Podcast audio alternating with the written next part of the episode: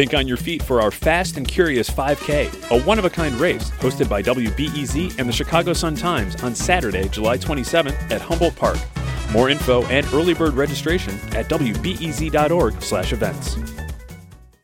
This WBEZ podcast is supported by Ravinia, with over 100 concerts under the stars this summer, including Daryl Hall and Elvis Costello, Norah Jones with special guest Mavis Staples, The Beach Boys with special guest John Stamos, Shaggy and TLC, Jason Isbell and the 400 Unit, the Chicago Symphony Orchestra, and more.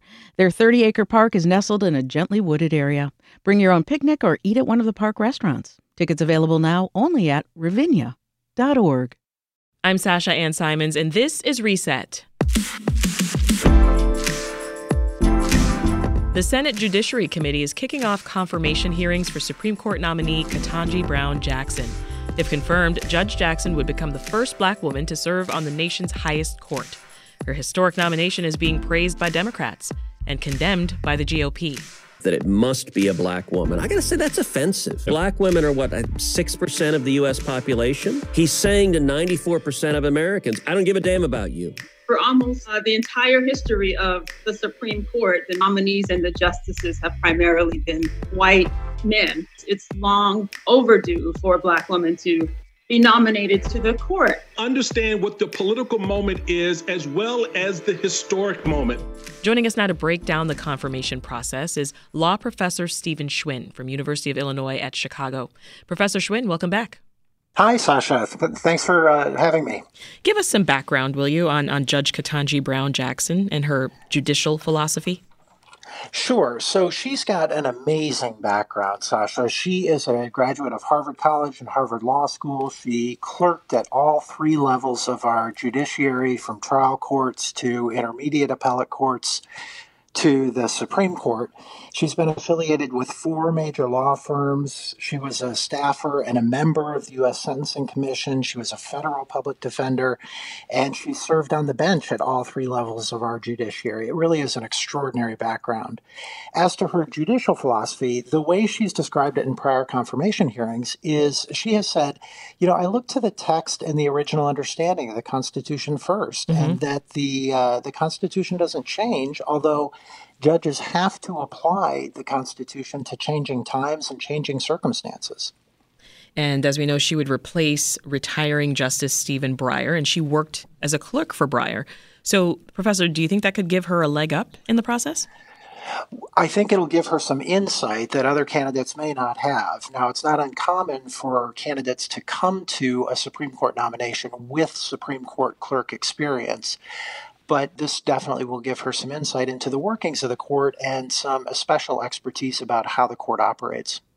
So she's not only the first black woman to be nominated to Supreme Court, but she's also the first federal public defender to be nominated. How's that going to set her apart from other justices? So, this is really extraordinary. She has some insight into the criminal justice system that is simply absent on the court today. And her ability to bring that perspective to the court, I think, is going to be very, very important in the way the court deals with criminal procedure and criminal law issues and the way it deals with legal issues in general. She has a very sort of practical approach about how the law applies to real people on the ground. And that's a perspective that's sorely needed on the Supreme Court. We're also seeing backlash from lawmakers who think that uh, the nomination and, and the confirmation that it's all been rushed. What do you think? That's right. Yes. Well, this is a little ironic given that the process of rushed nominations that we've seen most recently in, in, in recent times. And so, uh, by historical measures, uh, the nomination is fast, but it's certainly not the fastest that we've seen.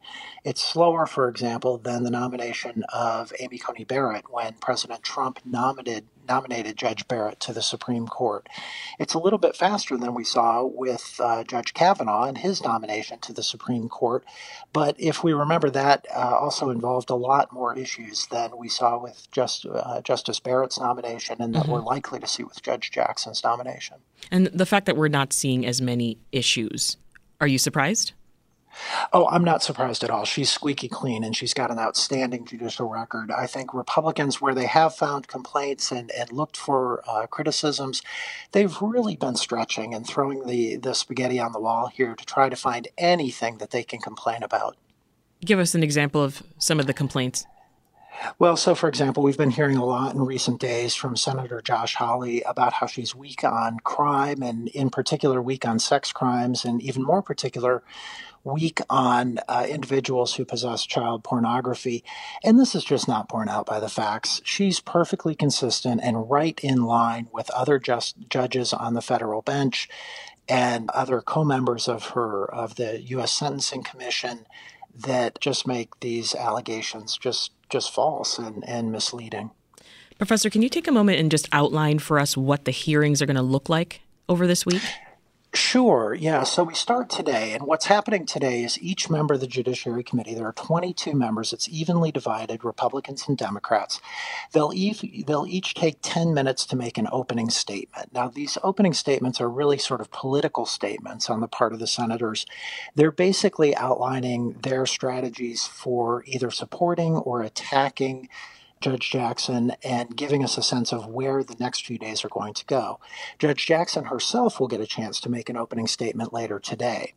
Then tomorrow and uh, and Wednesday, we're going to hear a series of questions from each of the members of the Judiciary Committee. They'll have 30 minutes each tomorrow, and then 20 minutes each on Wednesday to ask questions of Judge Jackson, and that's where we'll really get into the weeds and details. And then finally on Thursday, outside organizations and supporters of Judge Jackson will have an opportunity to testify on her behalf. She herself will not be present or testifying on Thursday. And then after that, we expect the Judiciary Committee to move quickly to a vote and then move this quickly to a full Senate vote.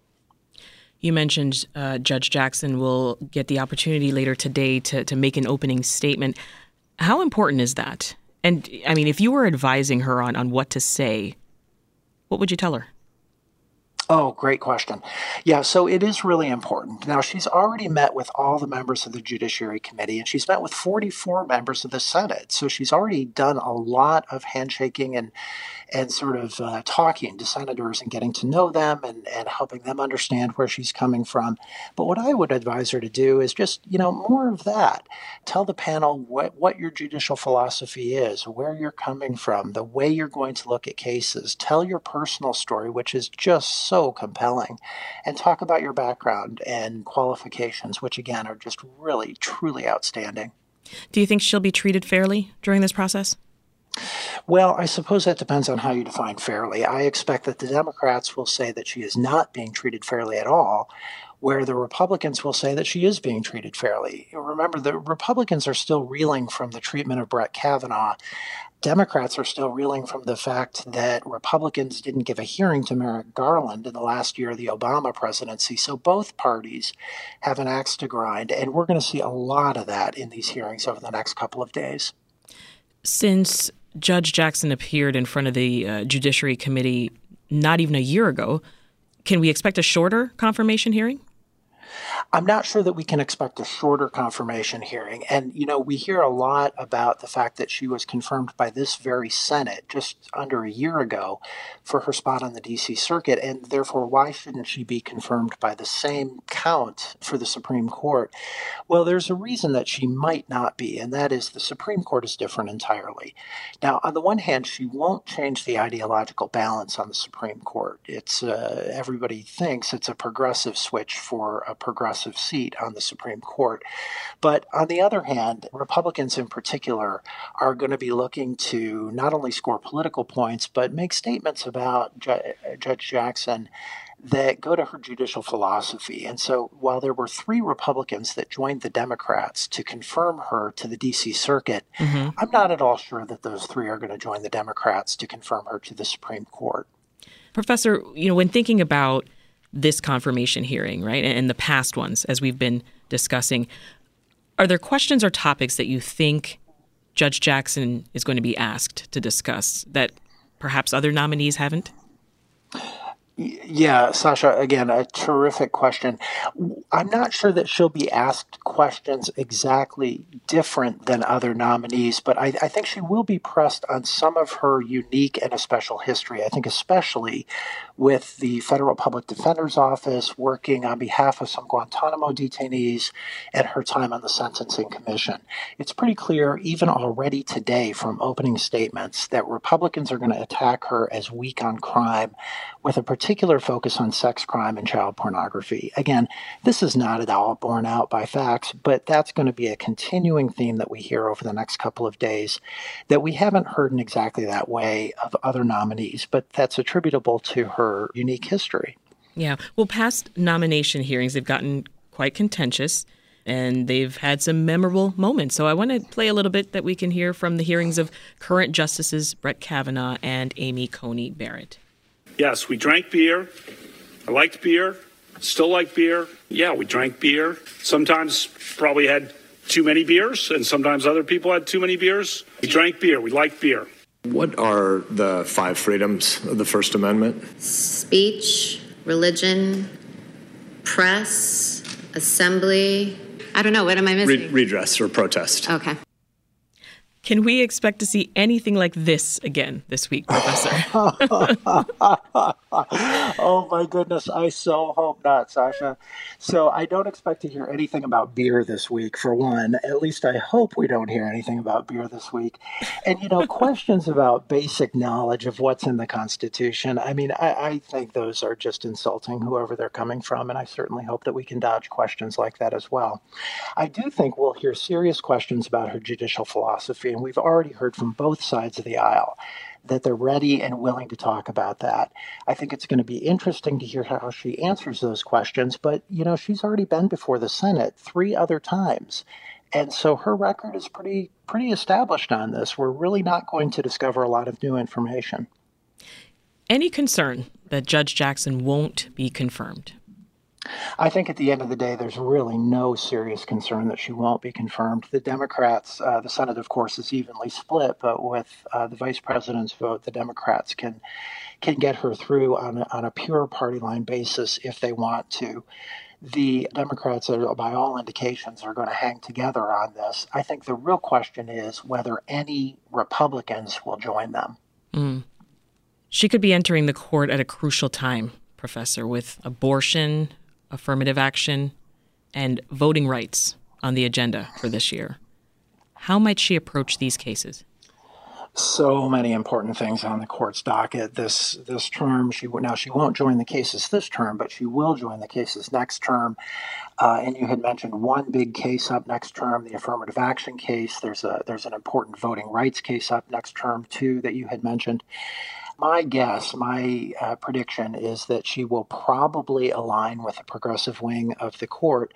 But, you know, the court is today divided 6 3 conservative progressive. And, and again, she'll be replacing Justice Breyer, mm-hmm. who himself aligns with the progressive wing. And so she won't change the ideological balance. What I do think she will do, though, is bring a different perspective based on her life experiences to the court, a perspective that simply isn't on the court today, but a very, very important uh, perspective, indeed a critical perspective on these issues. And given all indication of her work on the Sentencing Commission and the other courts that she has sat on, I think she will be able to move the justices and um, and get them to think differently about these problems. The affirmative action case that the court will see this year it involves Harvard University's admission process, which is Judge Jackson's alma mater. So, do you think that the Judiciary Committee will grill her on this potential conflict of interest?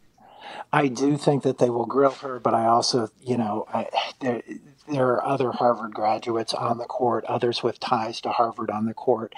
And so to argue that she needs to recuse or that there's some sort of conflict of interest is just, uh, it, it's, uh, quite frankly, it's kind of a silly argument. So, overall, Professor, tell us what you're watching for as uh, the judge's confirmation hearings continue. So, uh, Sasha, I'm actually watching as much for the politics as I am for the constitutional law, and Judge Jackson telegraphing anything about the way she's likely to rule or her judicial philosophy. And I say that because, as I said earlier, I, I really don't think there's a lot to learn from Judge Jackson. So much of her record is out there. She's eminently well qualified for this job. I think it's hard to disagree with that. And so, what we expect to see is that the senators will do a lot of politicking. There are three, maybe four Republicans on the panel that might be eyeing a presidential run in the future. And so they're trying to lay a track record and press Judge Jackson and score political points in whatever way that they can. Now, as for Judge Jackson, I think she has an opportunity to be above that, right? And to dodge those kinds of questions by focusing on her judicial philosophy and her eminent qualifications and, um, and presenting herself as above the politics. Before I let you go, Professor, remind us of the next steps in the process. So after these hearings, what happens? So after the hearings, the uh, Senate Judiciary Committee will vote, and then the vote will go on to the full Senate, where she will either be confirmed or rejected. Again, it's an equally divided Senate, but with the vice president throwing her weight with the Democrats, I expect that she will get confirmed by 51 votes, uh, possibly more if Republicans join. That is UIC law professor Steven Schwinn. Professor Schwinn, thanks for checking in with us.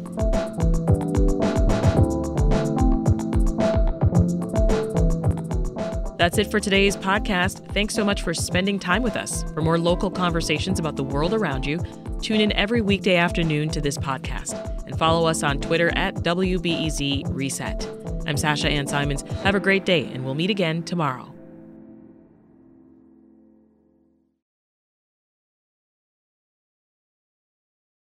Thanks for listening to the news live on WBEZ and NPR. The WBEZ stream sounds great in the kitchen on your smart speaker and anywhere on the WBEZ app. Listen every day.